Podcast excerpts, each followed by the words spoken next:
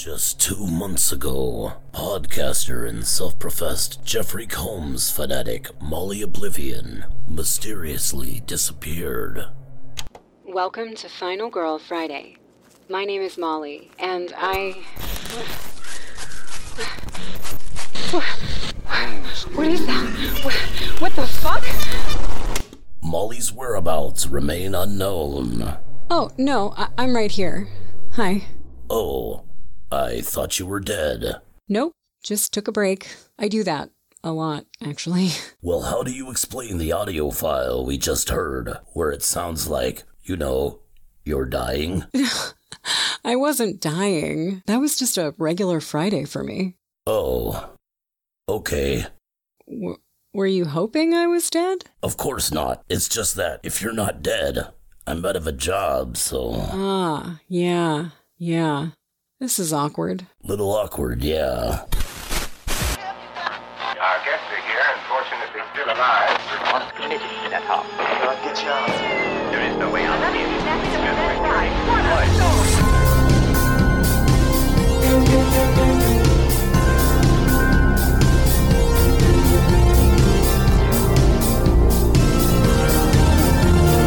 Say no to drugs and stay out of the basement. You are listening to Final Girl Friday.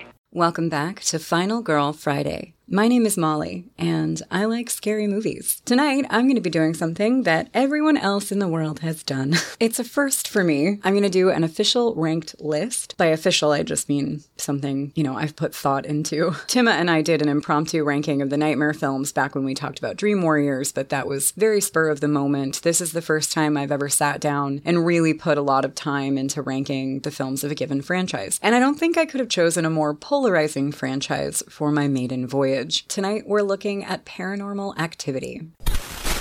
Let's watch a movie. I don't want to go to sleep yet. Why not? Because I'm scared. Now, Paranormal Activity is not my favorite horror franchise by a mile, but in recent years, I've really come to appreciate it for the fun, supernatural fluff that it is. And I owe a lot to this franchise for bringing me around to found footage, which has, over time, become one of my favorite subgenres. Nobody asked for this, it's not here by popular demand, it's just where my head is at lately, so yep, Paranormal activity. That's what we're doing. I'll wrap up with a few additional found footage recommendations. I was going to do holiday recommendations because I'm not sure if I'm going to be back by the end of the year, but I'm just in a real found footagey place. Before I can dive into all of that, I do have a giant handful of points of interest. First things first, I cannot believe I'm about to say this, but guys, I am so excited for Studio 666.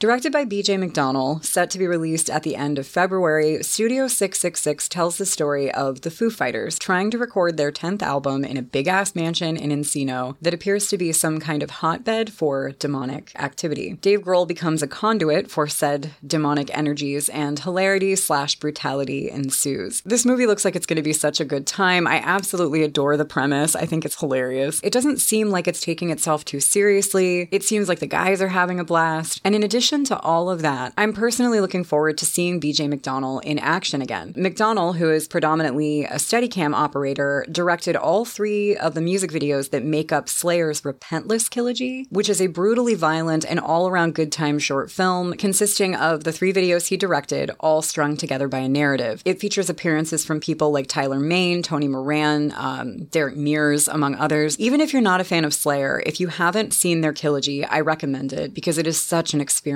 So to think that the guy who directed those incredible music videos is now making a rock and roll horror movie with the Foo Fighters, I just I have really high hopes for this. A couple of other trailers I saw recently that stood out to me uh, were first for Stoker Hills, directed by Benjamin Lewis, which is the story of three college students making a horror movie who are then kidnapped and tortured. It features John Beasley and Danny Nucci, as well as Tony Todd as their professor. I am very anxious to hear about your latest project. It's basically Pretty Woman meets The Walking Dead. It's about zombie prostitutes that take over a small town. Okay, all right, well, it's your GPA, guys.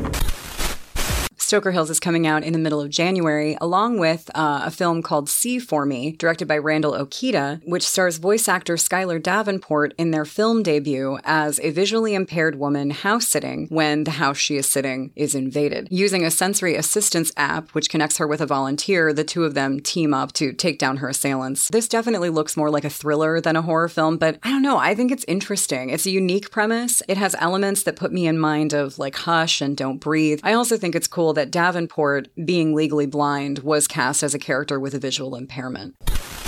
Hey, how can I help you? It's me, Sophie. There's people in the house. They're looking for me. Just stay calm. Where are they now?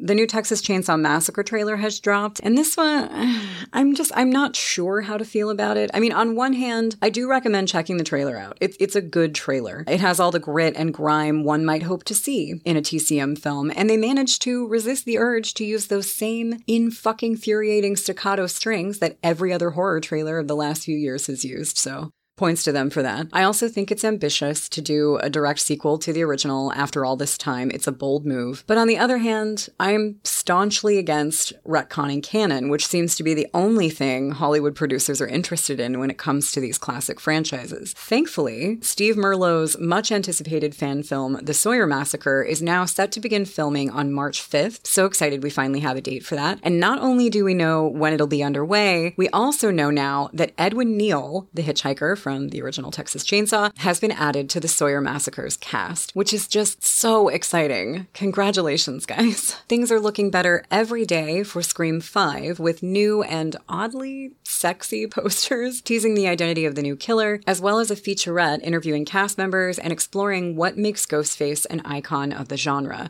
I have gone back and forth so many times about Scream 5. It has just been a roller coaster of emotion with this movie for me, but right now, I'm looking forward to it. I'm starting to get really hyped up. There's things that happen in this that are kind of shocking. I still can't believe it. I've been through this a lot. Speaking of horror icons, there is a new-ish docu-series on Shudder called Behind the Monsters that is just top-notch. I absolutely love it. It's only a six-part series, so it's easy to knock out in like half a day. If you have a Shudder subscription, just treat yourself. Each of the six episodes looks at a different iconic monster or villain from the films we know and love. You've got Michael Myers, Candyman. The Candyman episode was my personal favorite. Chucky, Freddy Krueger, Jason Voorhees, Pinhead. The interviews are many and informative. I mean, for those of us who have been sort of steeped in these bigger franchises for a long time, there isn't a whole lot of new information being offered, but it's really fun to see these iconic monsters framed in a new way. And the, the quality of the docuseries is just, like I said, top notch. I'm really looking forward to the second season. Fingers crossed that we get one. For a little recommended reading, over at Dread Central, Sharai Bohannon, uh, I sincerely hope I'm pronouncing their name correctly, brings us five movies that would make killer stage adaptations. I enjoyed this list in general. It was cool to see the, the reasoning, the justification behind each film included in it, but I wanted to talk about it especially because one of the films on this list is The Strangers. For those of you who've been with me for a while, you might remember I have mixed feelings about The Strangers. It's not, you know, one of the worst movies I've ever seen, but it's not my favorite home invasion film, and I've often regarded it as being just a tiny bit overrated. However, reimagining it in my head as a stage production actually helps. In fact, reading what Sharai had to say kind of made me want to go back and watch the movie again, which I don't think that's ever happened to me. In the article, Bohannon says it would have been easier to adapt The Strangers for the stage than it was to make the sequel. We have a small cast, isolated location, and the soundtrack as an official extra character. Also, home invasions are some of the scariest movies by default. Just the thought of watching The Strangers unfold a few feet away from me is hard on my spirit. The whole article is a thought provoking read, but I just, I wanted to give a shout out to the author for softening me to The Strangers. Just a tiny little bit. Moving on to recommended listening, I am painfully late to this party, but I've recently started listening to Joe Lynch and Adam Green's podcast, The Movie Crypt, and holy shit, that is a lot of great content. I don't know how I went so long without hearing it. They've interviewed everybody from members of their inner circle like Kane Hodder and Corey English to John Carl Buechler, Danielle Harris, Ernie Hudson, and even Danny Pudi from Community. I recently started listening to their episode with Alex Proyas, which incidentally I'm pretty sure was recorded during the Popcorn Frights Film Festival, where he announced he was working on a Dark City TV series. Uh, it's such an awesome listen so far. All of them are. If you're a fan of horror films and good conversation, I just I cannot recommend the movie Crypt enough. And welcome to another edition of the Movie Crypt. I'm Adam Green. I'm really tired. Yeah.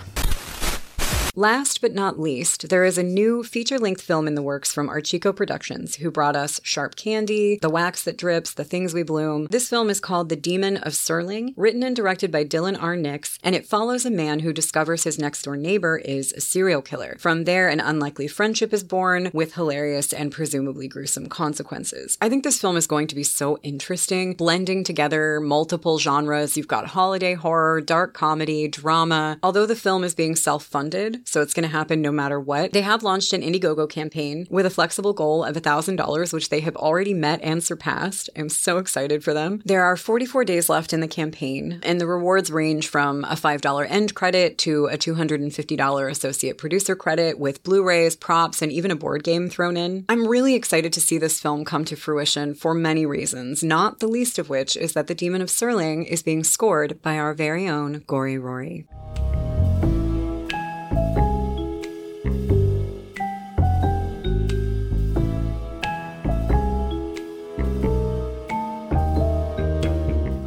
I think that pretty much sums up the bulk of what I wanted to talk about today. There was so much more, and I ended up you know, kind of cutting things out because, God, it would have been like a 30 minute long news segment. For now, let's just dive into the movies. Because we have seven movies to get through tonight, I won't be lingering too long on any of them, nor will I be digging too deeply into the production side of things. I would recommend, if you have access to Paramount Plus, checking out The Unknown Dimension, which is a very well made documentary that was released alongside Next of Kin, which chronicles the production of all seven paranormal films. It's just, it's a great resource for behind the scenes information. I had such a great time watching it. It also kind of made me feel slightly less annoyed by some of the things that I'm not as crazy about with some of these movies. So yeah, The Unknown Dimension. I recommend checking it out. If you're new to this podcast and you don't hate it, stay tuned until the end of this episode for information on Final Girl Friday elsewhere. And as usual, if you haven't seen preferably all the films in the Paranormal Activity franchise, proceed with caution. There will be many spoilers ahead.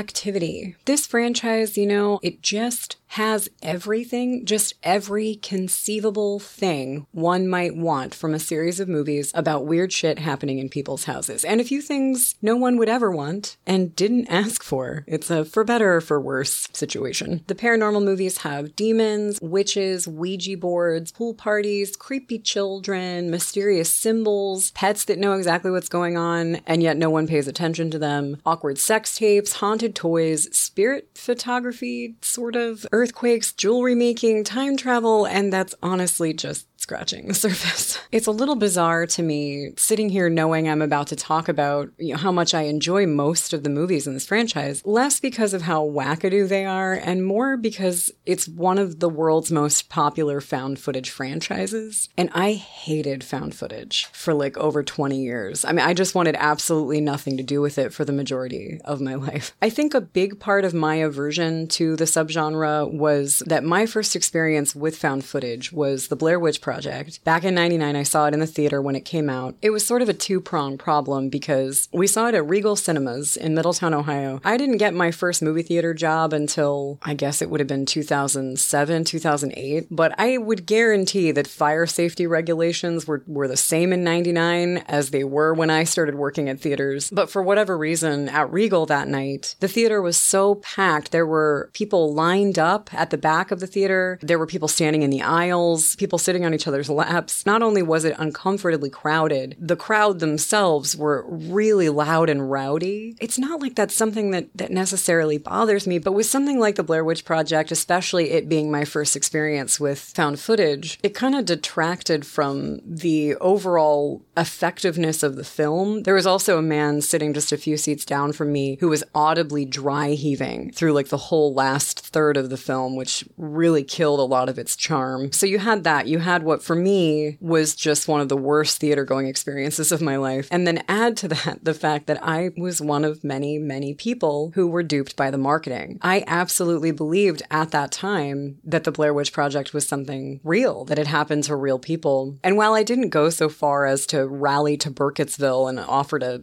help search for the kids or anything, I imagine those people were probably even more pissed off than I was. But like for me, Blair Witch was the first movie to ever embarrass me, you know? So there was at that age like quite a bit of bitterness there for me. I just walked away from the whole Blair Witch Project experience feeling like found footage was just one of the worst things that could happen. In fact, in 2009, my friends from Splatterhouse showed Romero's Diary of the Dead at their house, and I didn't realize it was a found footage movie. About 10 minutes in to the film, I stood up, declared that Romero had sold out. walked out onto the porch and spent the remainder of the evening alone and grumpy. It was unfair of me to punish an entire subset of horror films for what Blair Witch had done to me. And there were things that I just didn't realize then about found footage, you know, like what an effective delivery system for horror stories it is, and how much sense that makes when you consider its roots in epistolary literature, meaning novels told as a series of letters or documents, which is one of the most popular and effective forms of storytelling in horror fiction. Frankenstein Frankenstein, Dracula, The Call of Cthulhu, something about presenting horrific events in a way that feels as real as possible to your audience. It just works, you know? It creates a layer of authenticity that I think is hard to achieve in any other way. And the other parent to found footage, of course, is one that is close to my heart, which is just being broke, wanting to do something creative, wanting to produce something, but not having the money to do it, quote, properly. In its earliest days, found footage was a lot less about style and a lot more about just needing or wanting to make a film on a tiny budget. In The Unknown Dimension, that documentary I mentioned earlier, Dean Alioto, or Alioto? Alioto? The director of the McPherson tape, one of the godfathers of found footage, laid this out pretty clearly with a story about how his friend was able to invest only $6,500 in him to make a movie. And for that money, a home movie was really the best option, which in turn helped birth this entirely new way of, of scaring people. And inspiration for found footage comes from pretty much everywhere. There are a variety of ways to tell a story in that style. You have films like The McPherson Tape, Blair Witch Project, Paranormal Activity, which are full fledged found footage films. That was a lot of alliteration. they were found footage films throughout, and they fit well within Alioto's definition of found footage. Found footage movie is footage that was found, the whole thing. Ideally, it's, it's not cut, it's not edited together, it's all one long piece.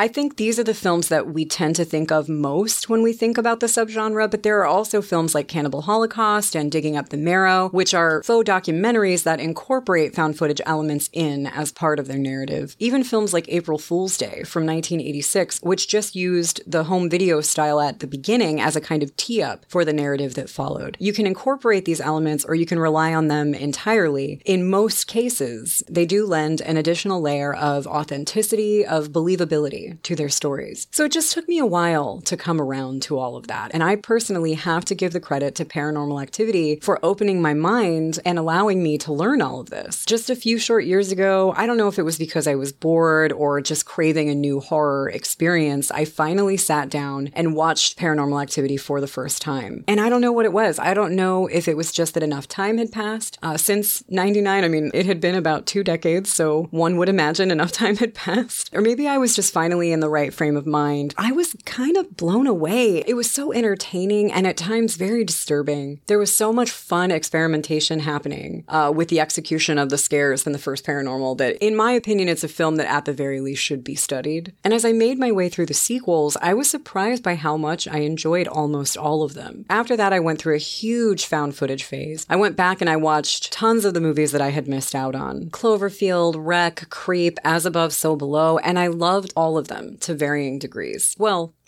except Diary of the Dead.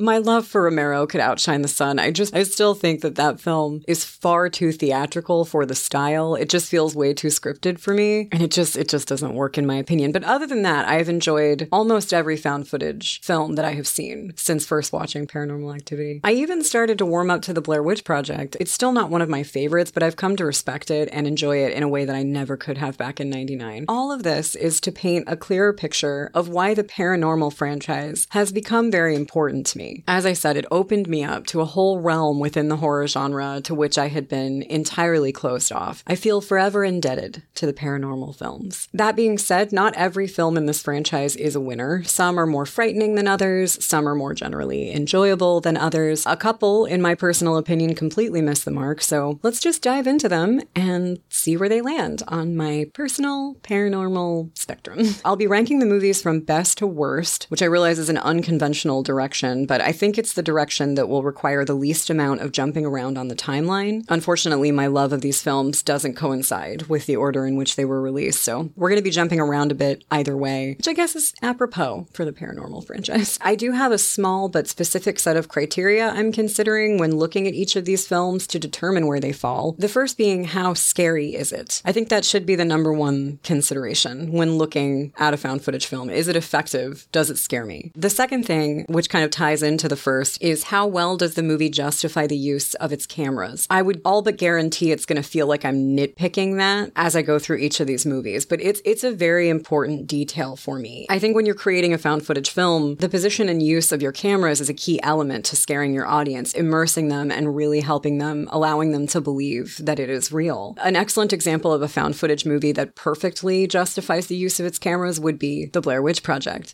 I reiterate, I thought that shit was real. And then the third consideration is how much do I care about the characters? In this subgenre, you often spend quite a bit of time at the beginning watching everyday people live out their everyday lives. So if the people are not likable or interesting, or at the very least relatable, I think it's easy to, you know, get bored and kind of slip away. I feel that found footage is most effective when you can invest, not just in the scenario, but in the characters themselves. So those are the three bits of criteria I'm considering the most. I'll also be awarding bonus points to any of the films that flesh out or call back to the lore in ways that actually work and encourage the continuation of a cohesive narrative. So the more convoluted the sequel and the further it drives us away from what made the story so interesting to begin with, the less points it gets.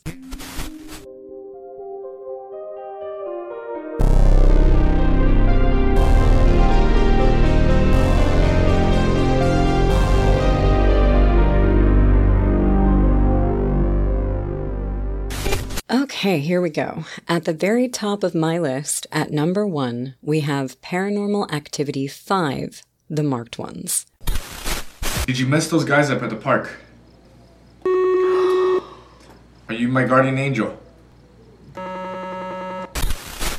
Written and directed by Christopher Landon, who, along with editor Gregory Plotkin, was responsible for the lion's share of the paranormal stories, The Marked Ones is often placed pretty low on lists like these, and it kills me because this is my favorite of the films by far. I think it's a refreshing take on what had become a pretty tired formula. While the movies leading up to this one primarily focused on upper middle class families who were usually right in the thick of the demonic dealings of the midwives, The Marked Ones takes us out of the quiet suburbs and drops us into a bustling Latino community in Oxnard where a young high school graduate named Jesse gradually falls victim to the coven as it lurks on the outskirts of his life. Our heroes and villains are bystanders in this story through most of it. The film before this one dabbles in that idea, but The Marked Ones embraces it completely and nails it. It stars street performer Andrew Jacobs as Jesse, Jorge Diaz as his best friend Hector, and Renee Victor as Grandma Irma, aka the best character in this franchise. We also see the return of Katie Featherston and Micah Sloat, as well as Molly Ephraim as Ali Rey. One of the most common criticisms this franchise receives is that it has a tendency to rehash and recycle its own techniques and scares, which is true, but I also understand it. When you're working from films as simple and as successful as the first three paranormal activities, it's hard to stray too far from what works. As the series progressed, they tried a couple of times to bring something new to the table, and it typically fell short, but that's not the case with the marked ones. So let's consider the criteria.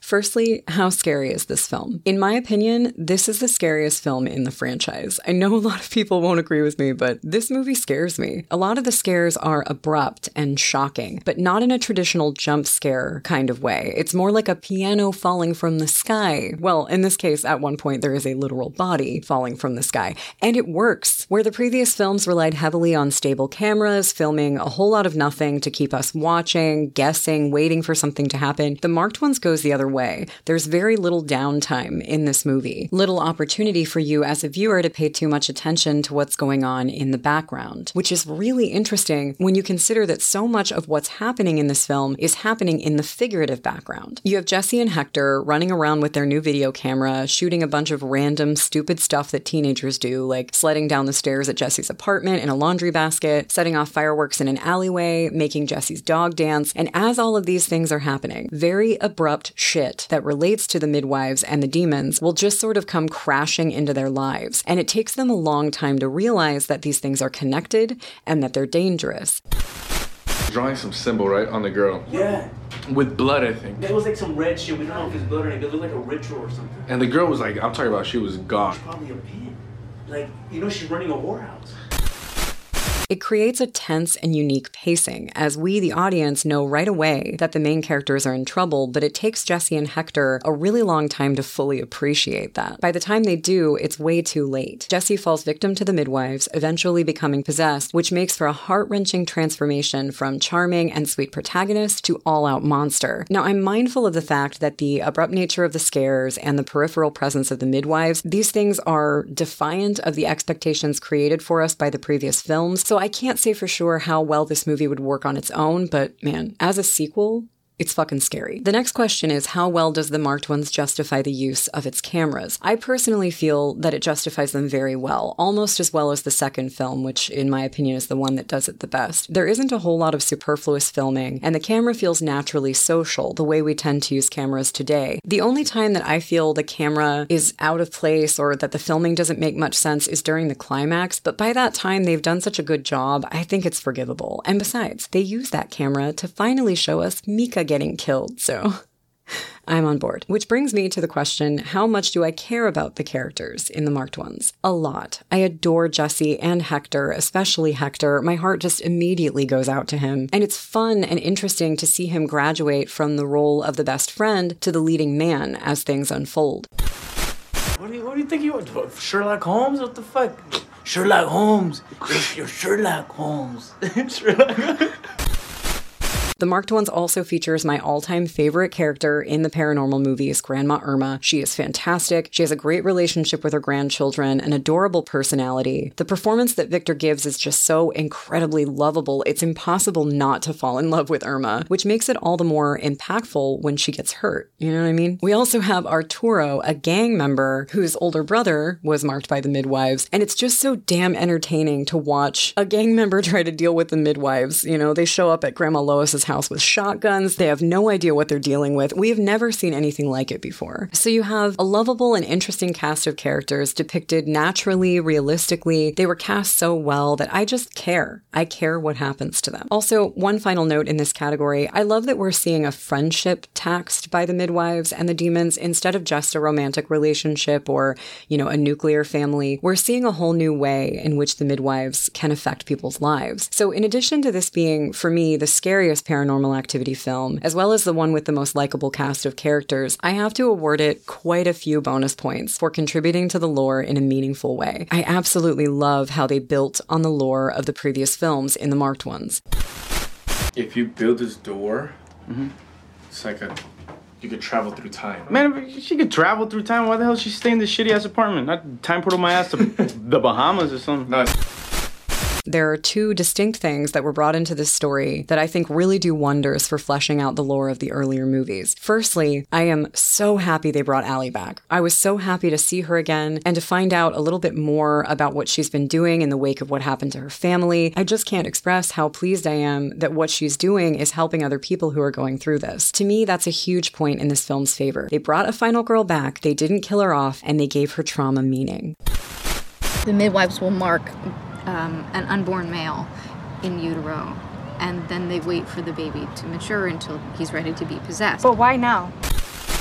The other thing I feel earns it the most points, and if you had explained this to me on paper, Prior to me seeing this film, I may have laughed you out of the room. I might never have believed this could be something I would enjoy, but I love the way this movie ends. It brings the entire franchise back around to the beginning. It answers a question that a lot of us had had for a long time when Hector, who is pursuing Jesse to Grandma Lois's house, is then chased by him and ends up running through a doorway that spits him out in Katie and Micah's living room at the end of the very first film. Disoriented, trying to figure out where he is, he wanders into the kitchen where Katie, of course, is possessed by Toby. She turns around, looks directly at Hector, and starts screaming bloody murder for Micah. He runs into the kitchen, sees Hector there, freaks out a little bit, but then Katie slash Toby, who was just trying to get Micah downstairs, proceeds to kill him. I thought it was a stroke of genius. It was so haunting, disturbing, energetically consistent with everything that had come before. It would have been a beautiful way to end the franchise. Now, I'm not just saying this as somebody who hates Micah. Although, guys, I fucking hate Micah.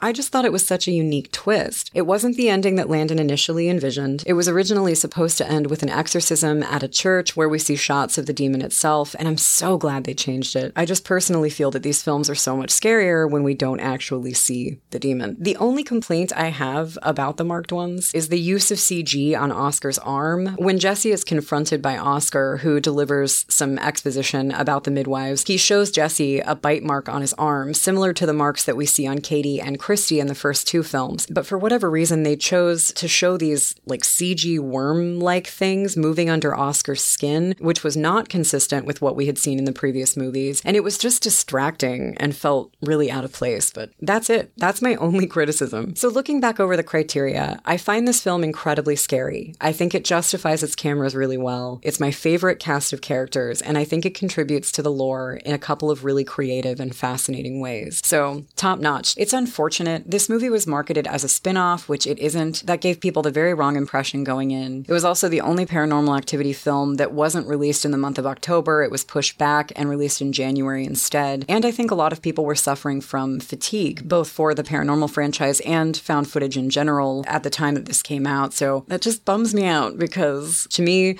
The Marked Ones is the best film in the franchise. Moving on from the marked ones, my second favorite paranormal activity film is the second paranormal activity film, Paranormal Activity 2. Listen, this is going to sound totally crazy, and I know that, but I'm having this feeling lately that, that maybe whatever happened to us when we were little, I think it's starting again.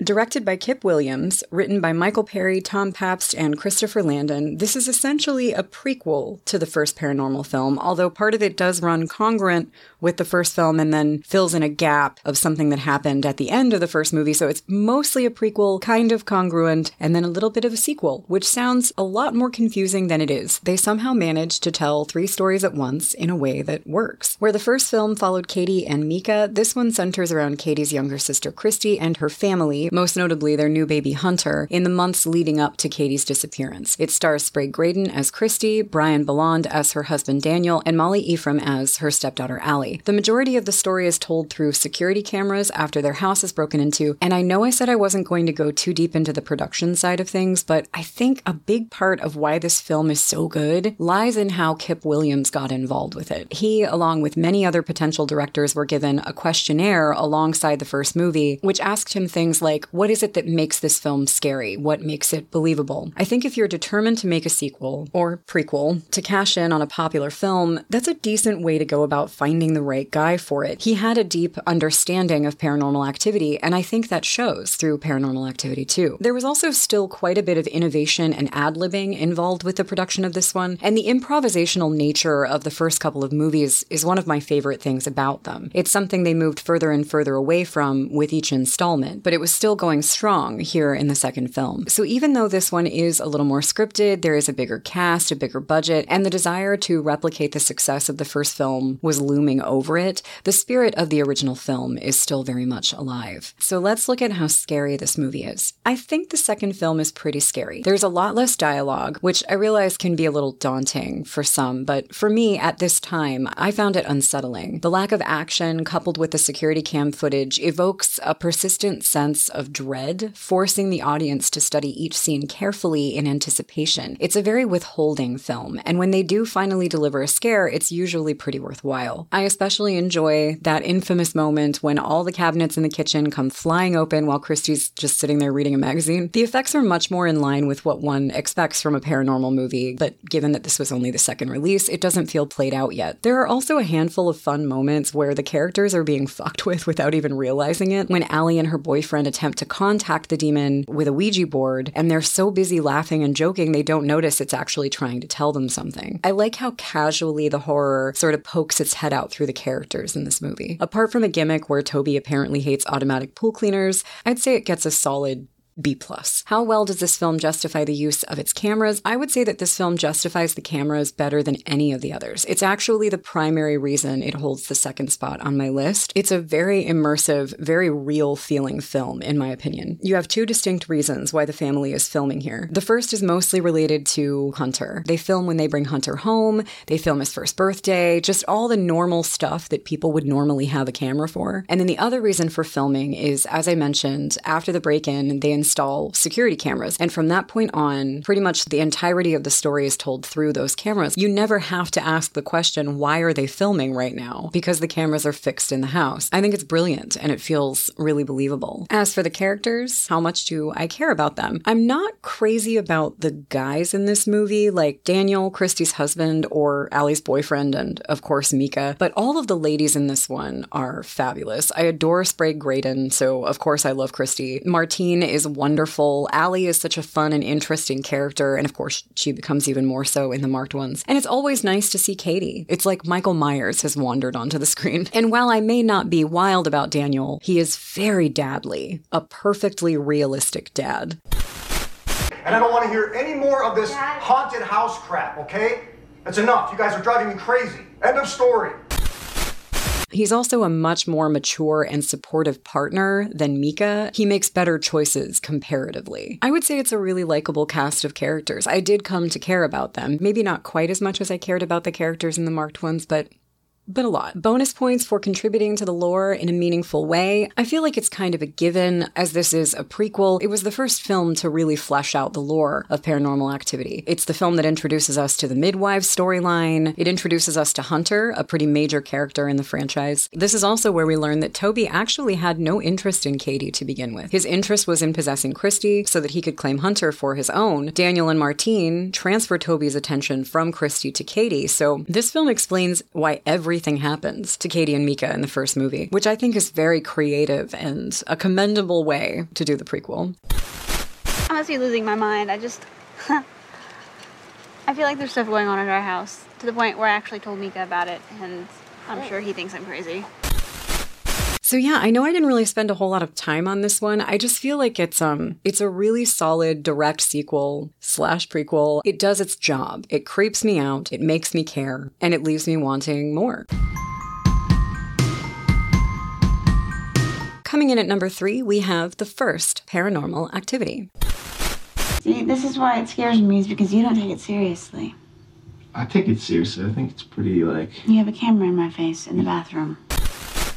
Directed and conceived by then video game programmer Oren Peli, written by both Peli and basically the whole tiny cast and crew, the first paranormal activity tells a very simple story of Katie and her boyfriend Micah, who live together in a posh McMansion in Southern California, who at the very start of the film have already been experiencing you know, paranormal activity. Micah, who we learned in the second film saw Daniel's video camera, decides to buy one of his own to film this activity to capture some of it on film for research purposes, and also because he's a fucking idiot. As they continue to film, the presence in their home becomes more hostile and determined, ultimately possessing Katie, who kills Micah and then disappears. This film was shot at Oren Peli's home for a total of $15,000, and as I mentioned earlier, this whole film was essentially improvised. Going back to the unknown dimension, I just just want to mention that documentary one more time because it is so much fun to listen to Oren Peli and the original cast talk about the production of that film. I'm so tempted to go into a lot of it, but I've already been talking for so long and I have like so many more movies to get through. So if you can, watch that documentary. So, how scary is paranormal activity? I would say it's on par with the second movie. I go back and forth between the first and second in terms of which is scarier. I love how minimalistic and yet somehow all over the place the effects are. You can really tell Peli was learning as he went. A lot of the scares are heavily reliant on sound and again, audience expectations. There are quite a few long stretches of time where not a lot is happening, which makes for a very atmospheric and immersive experience if you're able to lend yourself to it. My personal favorite moments are the couple of times as Toby is sort of experimenting with possessing Katie.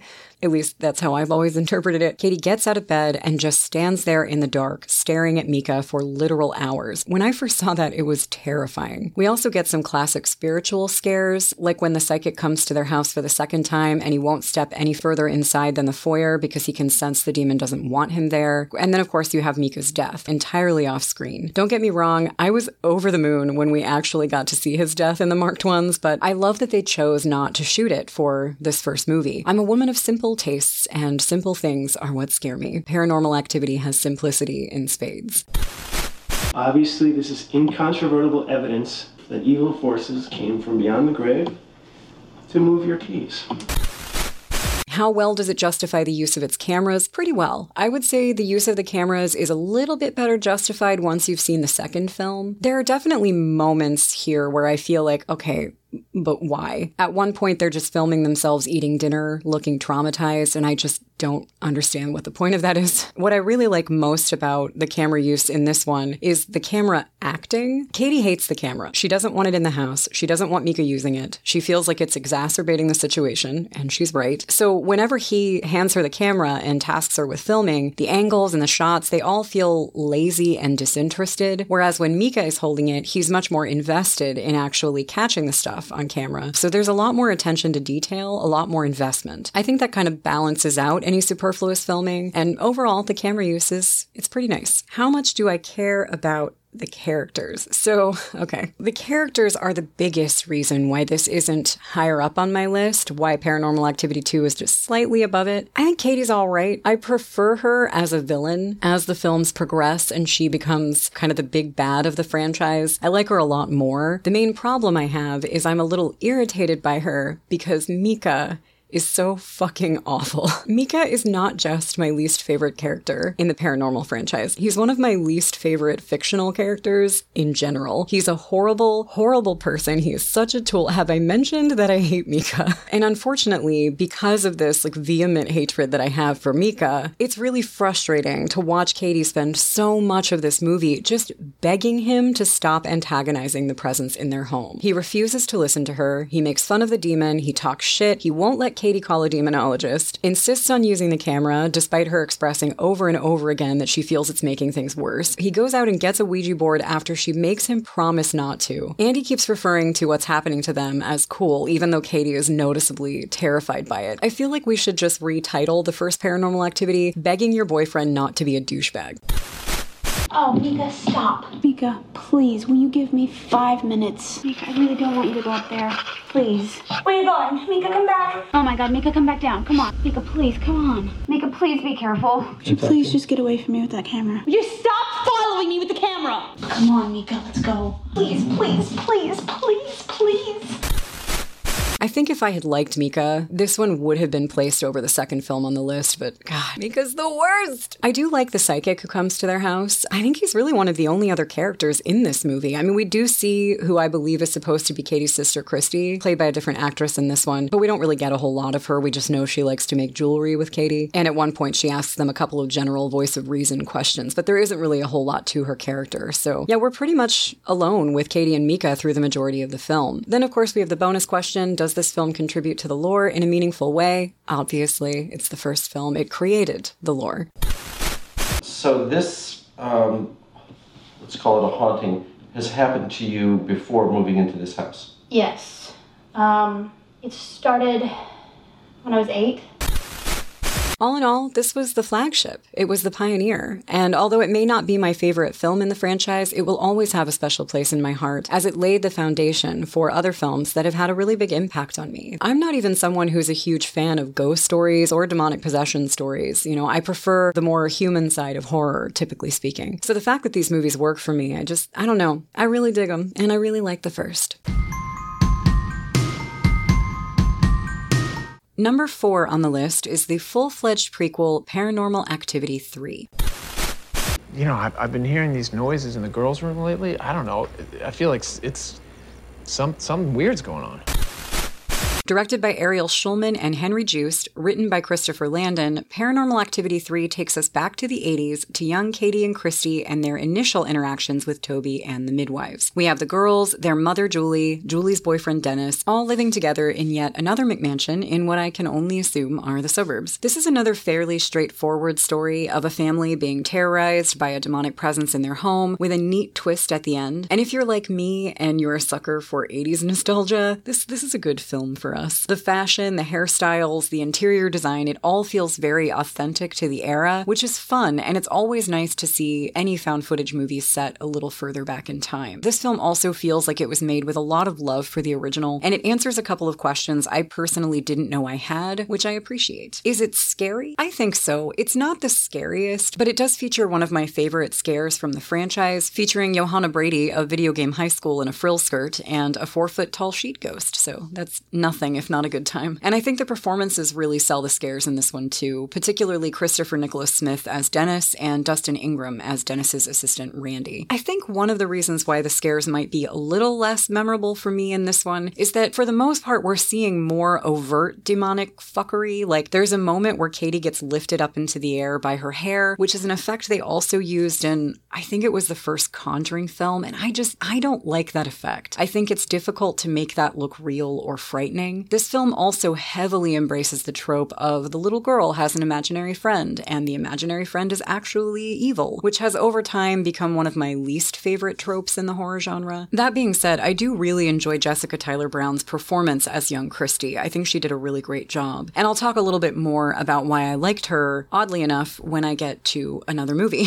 So a lot of the horror in this one does feel a little tired, but there still are some freaky moments. The oscillating fan was a brilliant decision, in my opinion, and the Bloody Mary scene with Katie and Randy was tense and exciting. Oh, and I love Grandma Lois. She scares the hell out of me, so it gets major points for her. How well does it justify its cameras? I think they're really well justified for the time period. They establish that Dennis is a videographer. I think that honestly would have been one of the only ways to believably explain the presence of that many video cameras in an 80s household. Because although plenty of families had them, like my family had a video camera in the late 80s, it just wasn't a common thing for people to have a bunch of them. The first footage we see is of a birthday party, and then again to celebrate a loose tooth, then picture day. I would have been pretty much exactly Christie's age at this time, and those are all reasons that we would have had the camera on in my house. Eventually, Dennis sets up a few cameras to try to capture the weird things that are happening, which feels true to the spirit of the earlier films. So, yeah, all in all, I feel like they justify the cameras fairly well. How much do I like these characters? I think Dennis is a fun and sympathetic protagonist. I like him a lot. And this was the first time in the franchise that we had had a lead male protagonist, so that was a little refreshing. I like Randy as well. It's nice that Dennis has an ally through the whole situation, someone who believes him. I feel like this harkens back to and expands upon the dynamic between Christy and Ali in the second movie. And then obviously there's Grandma Lois. We don't get much of her, but what we do get is mortifying and lovely. I also get a kick out of Julie when she's stoned.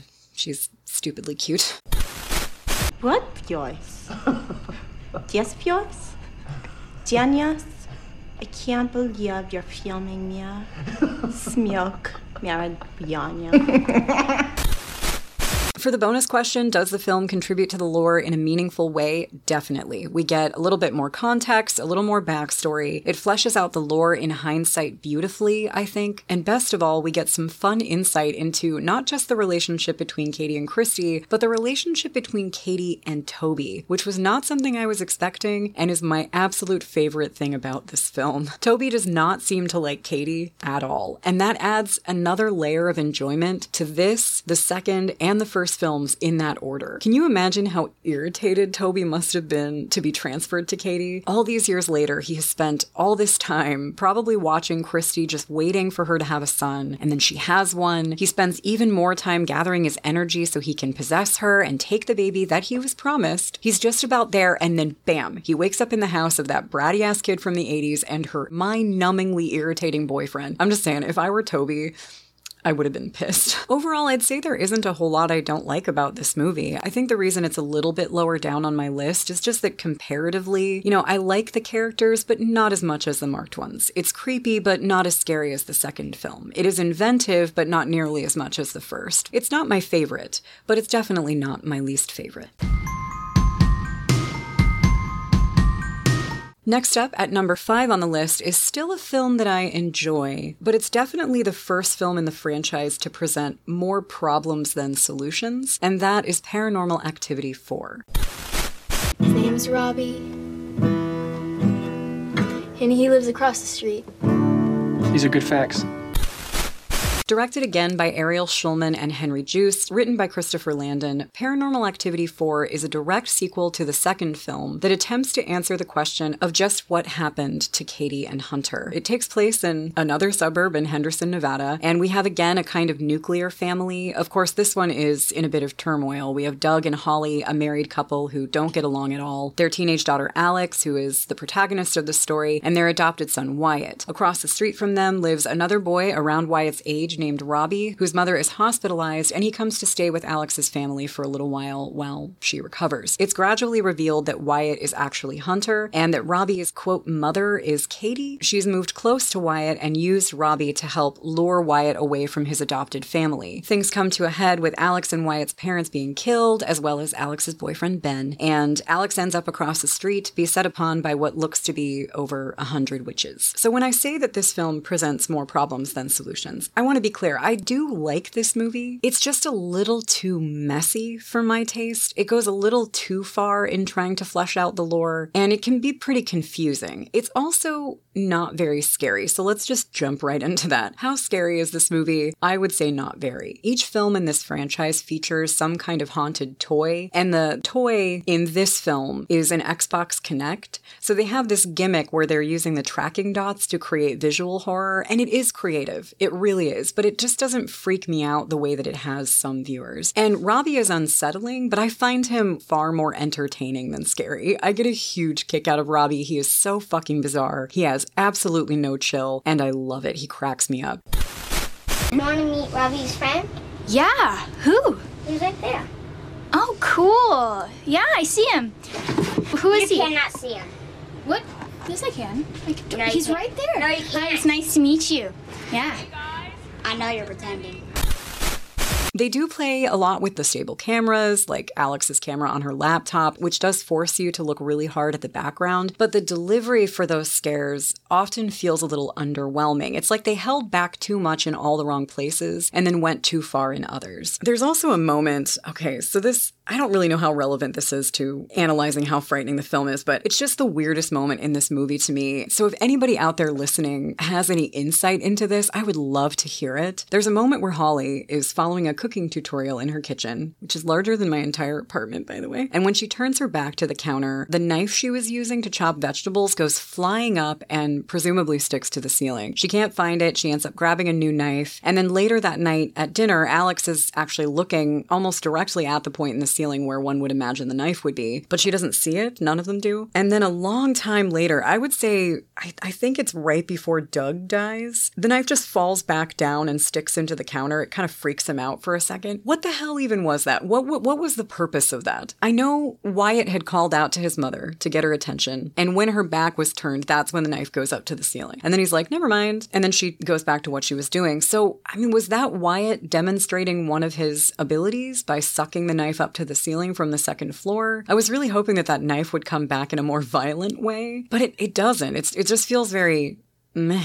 Unfortunately, those are the kinds of questions that come up a lot throughout this movie. It does entertain me, but not nearly as much as the ones that came before it. The pacing feels a little off, and because of all of that, the scares are just not quite as effective. How well does it justify the use of its cameras? Not as well as the others. We do get some laptop camera action when Ben and Alex are Skyping, but that's a little taxed by the fact that Ben's camera can somehow continue to record Alex when she sleeps, like even after they've hung up. I have no idea what program would facilitate that. So just feels a little less realistic. But I do commend them for trying to utilize different kinds of cameras in this. You have the Xbox camera, you have the laptop cameras. They tried, which leads me to the next bit of criteria, which is how much do I care about the characters? I don't dislike most of the characters in this movie. However, it is a little harder for me to believe them because this film, more than any of the others, feels incredibly scripted. I do enjoy Alex, uh, who is played by Kathryn Newton. I think she's a good final girl. Well, I reluctantly call her a final girl because we don't actually see what happens to her at the end of the film. We don't see her die, though. Alex is another character that I would like to have seen brought back, similarly to how they brought Ali back. She's a sweet, sympathetic teenage girl, and I think Newton has good instincts. Matt Shively, who played Alex's boyfriend, Ben, definitely my favorite character in this movie. I love Ben.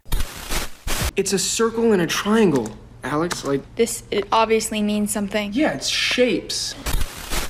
And then, of course, Robbie. God, Robbie is hilarious. Brady Allen did so fucking well with that character. He's so weird. Just, I can't stop laughing every time he's on screen. I'm not really a fan of Alex's parents. I don't quite understand the point in making their marriage a tumultuous one. It doesn't really contribute anything at all to the story that they're not getting along. It just sort of makes them both a little unlikable. And there was no reason not to like them, especially considering that they were both going to die. I think it would have been more impactful if they had been a little more likable. And I know I say that a lot, but I mean it a lot. And then Wyatt is, he's okay. He's cute. He just doesn't really have much of a personality. So I would say about half of the characters are relatable and fun. Does the film contribute to the lore in a meaningful way? I'm gonna have to go with no on this one. We do get to see Katie again, but all her reappearance does at this point is just raise a lot of questions that go unanswered. Where has she been? This film takes place several years after the end of the, the second film. Where the hell has Katie been all this time? Why did she give Hunter up for adoption? I mean, did she give him up for adoption or was he taken away from her? Did Toby just grossly overestimate his ability to deal with things like diaper changes and regular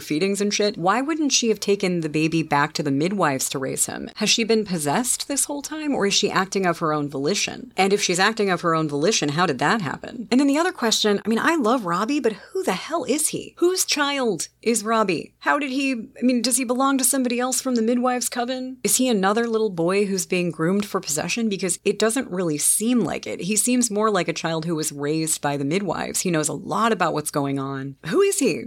And where did he come from? Why are there so many midwives at Katie's house? This is why this film is lower down on the list for me. More than anything, it's just, it's one of the more convoluted and confusing movies of the franchise. I know it sounds like I dislike the film. I really don't. I just don't love it either. It's very middle of the road for me. All right, number six on my list is the seventh installment, the latest installment in the Paranormal Activity franchise, Next of Kin. This is why I don't like creepy old farms, man. They're always haunted. Directed by William Eubank, who directed Underwater, which, side note, I feel is a tragically underrated film, and then written again by Christopher Landon. He came back to write this one. Next of Kin is not a sequel, it's a reboot, which I think was a huge part of my initial problem with it because I didn't know that. I safeguarded myself against spoilers so successfully. I wanted to go in as blind as possible, and I think that in this instance, that was a mistake because I just kept waiting, waiting and hoping for something to connect this film to the previous ones, and it just never happened. Granted, I'm not sure knowing it was a reboot would have saved the film much for me, but it would have been nice to know, you know? Next of Kin tells the story of Margot, an aspiring documentarian who was abandoned by her mother as a baby and later in life is searching for some kind of connection to her birth family. She finds that connection in a young man named Samuel through 23andMe who claims to be a relative of hers. Samuel turns out to be a member of an Amish community. Margot, her friend Chris, who is also her cameraman, and their sound guy Dale travel travel out to this community to shoot a documentary about Margot reuniting with her long lost brethren. Once they get to what is an isolated farmhouse, they meet Jacob, the head of the family, and pretty much as soon as they get there, some really strange things start happening. Margot and her friends gradually realize that this community is not quite what it seems, and it turns out that Margot, like her mother, is destined to be the host for a demon that lives in a giant hole underneath a church at the edge of their property. It's revealed that the community is responsible for safeguarding both themselves and the world from the demon that lives at the bottom of their church hole. They have to manipulate Margot into coming there so that she can host the demon, because without a body, the demon wreaks havoc on the world, it has to have a human body to contain it. I don't I don't get it. Margot confronts the demon who was wearing her mother's body and ultimately gets away, but because she gets away, the demon escapes and sets fire to the entire farm, killing everyone, and then possesses Samuel, gets into a car and presumably goes after her. So, right from the off, describing the plot of this movie, I have problems. Let's just break it down with the criteria. How scary is this film? In my opinion, it is not scary. It's much more atmospheric than any of the other paranormal activity films. Part of that is the setting. It is a beautiful setting and the gorgeous cinematography from Pedro Luque. When you watch The Unknown Dimension, you can tell Pedro was so proud of his camera work in this film. And on one hand, I think he has every right to be. It is such a beautiful movie. On the other hand, though, the cinematography feels wholly inappropriate for a found footage film. It was much too cinematic. It was too clean and beautiful. And tying that into the next bit of criteria, I'm kind of going to lump these two things together because the justification of the cameras and how fully they missed the mark in this film in terms of camera justification for a found footage movie, it all ties into why this film isn't scary for me. Every couple of minutes, just as I'm starting to kind of fall into this world and and become immersed in the story, the camera just yanks me back out. The whole film just it gives me whiplash. For example, one of the very first conversations we see between Margot and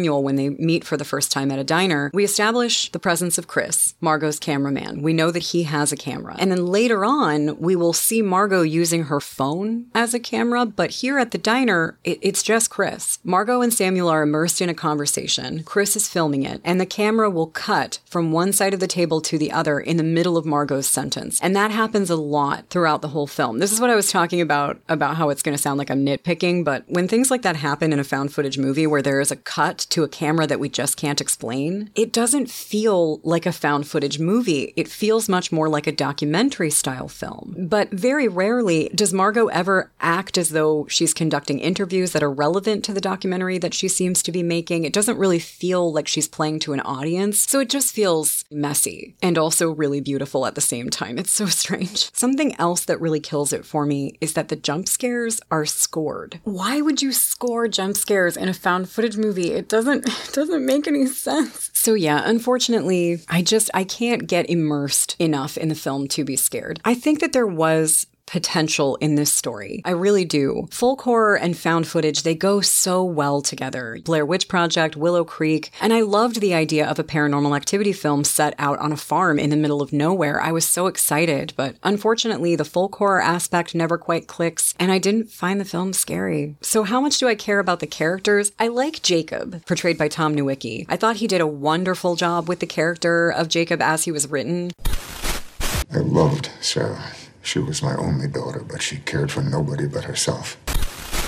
And I liked Samuel at first, but again, that was because I thought I kind of thought he might have been Robbie. I just kept trying to connect things back. That was that was my fault. Chris is fine. There's a moment where he's out in the field fixing the generator. He brought his camera for some reason. Really don't know why he needed his camera to fix the generator in the middle of the night, but Sorry, I'm just bitching at this point. When Chris gets out to the field to fix the generator, he gets startled by a scarecrow and he just instinctively punches it. I really like that. That was my favorite moment in the movie. I did like the delivery driver who reveals to the guys that the family isn't actually Amish. Oh, and the witch at the bottom of the hole. She was neat. Does it contribute to the lore in a meaningful way? I think that's kind of an unfair question because it doesn't connect back to the original lore at all. It's creating new lore. So maybe I could just look at it like that. Is the new lore a meaningful one? It's confusing. I really don't understand the logistics, the demon having to have a body or it'll wreak havoc on the world. And I definitely don't understand the motivations of the community members of Samuel's family because they're depicted as being so creepy. From the very beginning, we are presented with this really shifty, scary community of people deeply devoted to pretending to be Amish for some reason. But as things unfold, we begin to realize that what they're actually doing is protecting themselves from the demon at the bottom of their church hole. So why are they so creepy? I don't get it. I mean, some of their creepy behavior can be attributed to the demon itself and its energy. Like at one point, there's an elderly woman peeling her hand like it's a potato. She doesn't realize she's doing it. That could certainly be the demonic influence. But then on the other hand, you have a dinner scene where you have a small group of children that come in and sing to them before their meal.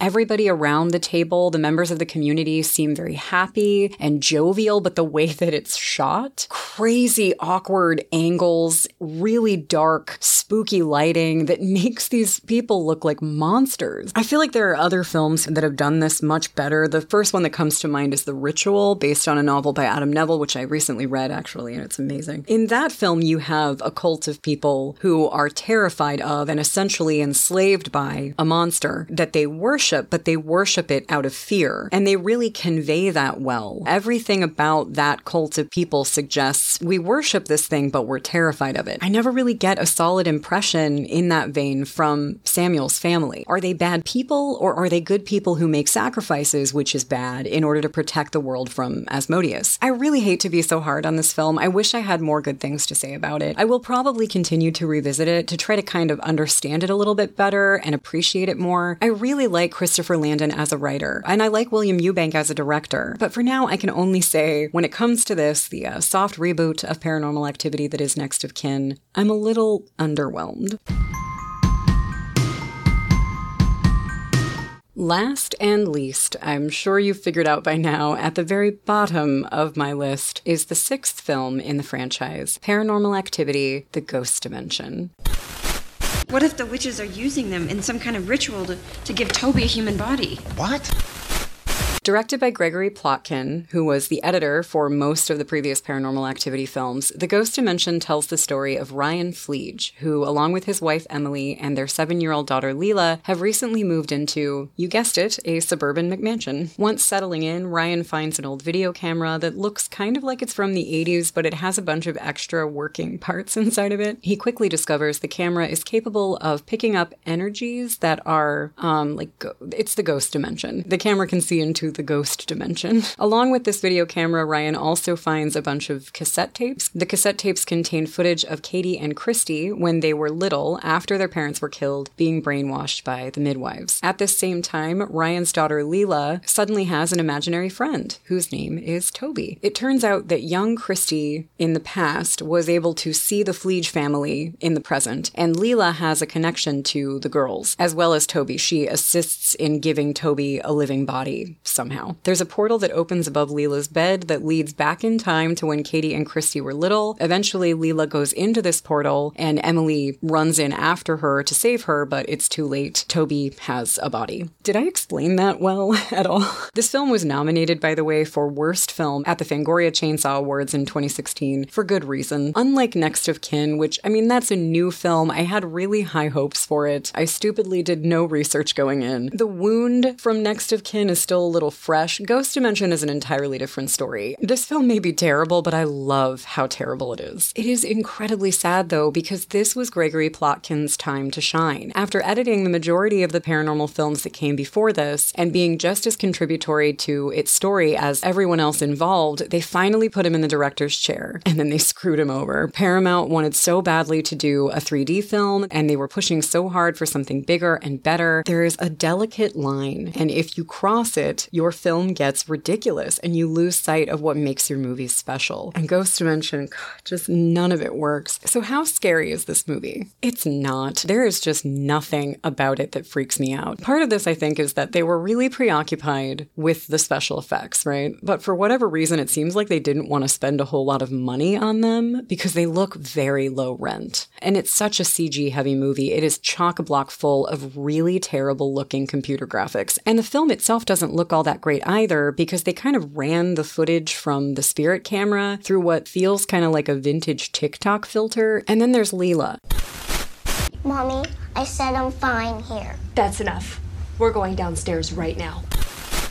First of all, we've already seen a little girl around Leila's age talking to Toby, and she's the only one who can see him, and it's creeping everybody in the family out. This is definitely an instance where I understand the criticism that the films are repetitive because in this case, they, they just 100% used the exact same thing. So I kind of feel like at this point, the studio had forgotten what made paranormal activity so special. Between the discount Kristi, the low budget, CG heavy special effects, and some of the story elements that they introduced, this feels more like a parody of a paranormal activity film. It's impossible to be scared by it because it is just so utterly ridiculous. How well does it justify the use of its cameras? It tries really hard. I mean, obviously, if I found a camera that could see into the spirit realm, I would use it all the time. So I kind of get why Ryan would have it on constantly, but they don't use it in the way that I feel like they should. They should use it more as a tool, almost as a weapon. You know, if you have a camera that can see into another dimension and something from that dimension is terrorizing your home, why aren't you utilizing the camera to navigate and to try to better understand what you're up against? They don't really do that. They just sort of use the camera in a way that's similar to all of the other handheld cameras in the franchise. The fact that it's a magic camera doesn't even really come into play much. How much do I care about the characters? The dynamic between Ryan and his brother is kind of cute at the beginning, but it doesn't last. And both Leila and Emily are taxing on my nerves in the same way that Katie and Micah were taxing in the first film. In the first film, you have Micah consistently acting like a tool, Katie spending the majority of the film just begging him to be a better person. In the ghost dimension, it's Leila acting like an outright sociopath, completely shut down, never communicating with her parents when they want her to. And you have Emily constantly trying to reach her in a way that has just proven ineffective over and over again. In Paranormal Activity 3, Kristi did have a relationship with Toby, but she herself wasn't evil. She was being manipulated by something that was. At no point did you feel like she was a horrible child. You cared about her, you sympathize with her. Leila is just fucking evil. It's the only explanation for why she behaves the way she does. There are so many moments where she says nothing, emotes nothing, and it's not scary, it's just irritating because right next to her are Emily and Ryan going, Leila, Leila, Leila, Leila, Leila. I realize we weren't given much time to adapt, as this whole thing goes down over a period of like a week and a half. But after the 50th time of asking your daughter to answer you or telling her to do something that she refuses to do, one would think you would realize she's not going to do what you want and just work forward from there. We also get to see so little of Leila before she starts acting like this, it's just, it's difficult to care. Our daughter is talking to ghosts. I want to reiterate that I am entertained by how bad this movie is, and I think the best policy with any paranormal movie is to not take them too seriously. As I said at the beginning of this episode, they are fun, supernatural fluff. Bear that in mind as I move on to the bonus question, because I am inevitably going to rant. Does this film contribute to the overall lore in a meaningful way? Absolutely not. This film made what I believe to be the worst decision in terms of writing that any of the paranormal activity films ever have, and that decision was to create the character of Kent. You see through him, Kristi. Let him show you what he sees. Let him take you there. Why? Just why? Whose idea was this? Who thought that Kent was a good idea? At the end of Paranormal Activity 3, after Julie and Dennis are killed and Grandma Lois takes the girls up the stairs, Ghost Dimension would have us believe that Grandma Lois led the girls to an upstairs bedroom where this cult leadery, guru looking motherfucker with a ponytail has been sitting and waiting to spend several long years brainwashing slash psychically training them for some ridiculous reason. Grandma Lois behaves in a kind of submissive and almost worshipping way to him, which pisses me off. Lois was like the matriarchal monster up to this point, you know? And now she's answering to this joker. Also, Katie and Kristi, if you'll remember, they have no recollection of the time in their lives when their mother was killed. And that was believable. They were like, what, six and nine years old when that happened? It's not hard to accept that they could have blocked that out. But now we're supposed to believe that several years later, when Katie is obviously 13 or 14 years old, they've been working with Grandma Lois and Kent for years practicing Kristi's psychic projection abilities. Katie even had a predetermined role in this whole story, which completely negates everything that happens in the first couple of films. Kent says that Katie is going to be needed because of her strength. Fucking Kent! Okay, I'm done. All of this being said, I do know that there are some people out there who really enjoy the Ghost Dimension. Most of the people that I've talked to in recent weeks who've said they really like it follow that up by saying they're not big fans of the paranormal franchise in general, and I find that interesting. I think maybe if you didn't have a pre existing emotional attachment to the paranormal films, maybe the Ghost Dimension is a lot less absurd. It's hard for me to watch this and divorce myself from the films that it's building upon. I know I've been really unkind to it, but if you are somebody who enjoys either Next of Kin or The Ghost Dimension or both, I would absolutely love to hear what it is you like about these films. Please help fix them for me.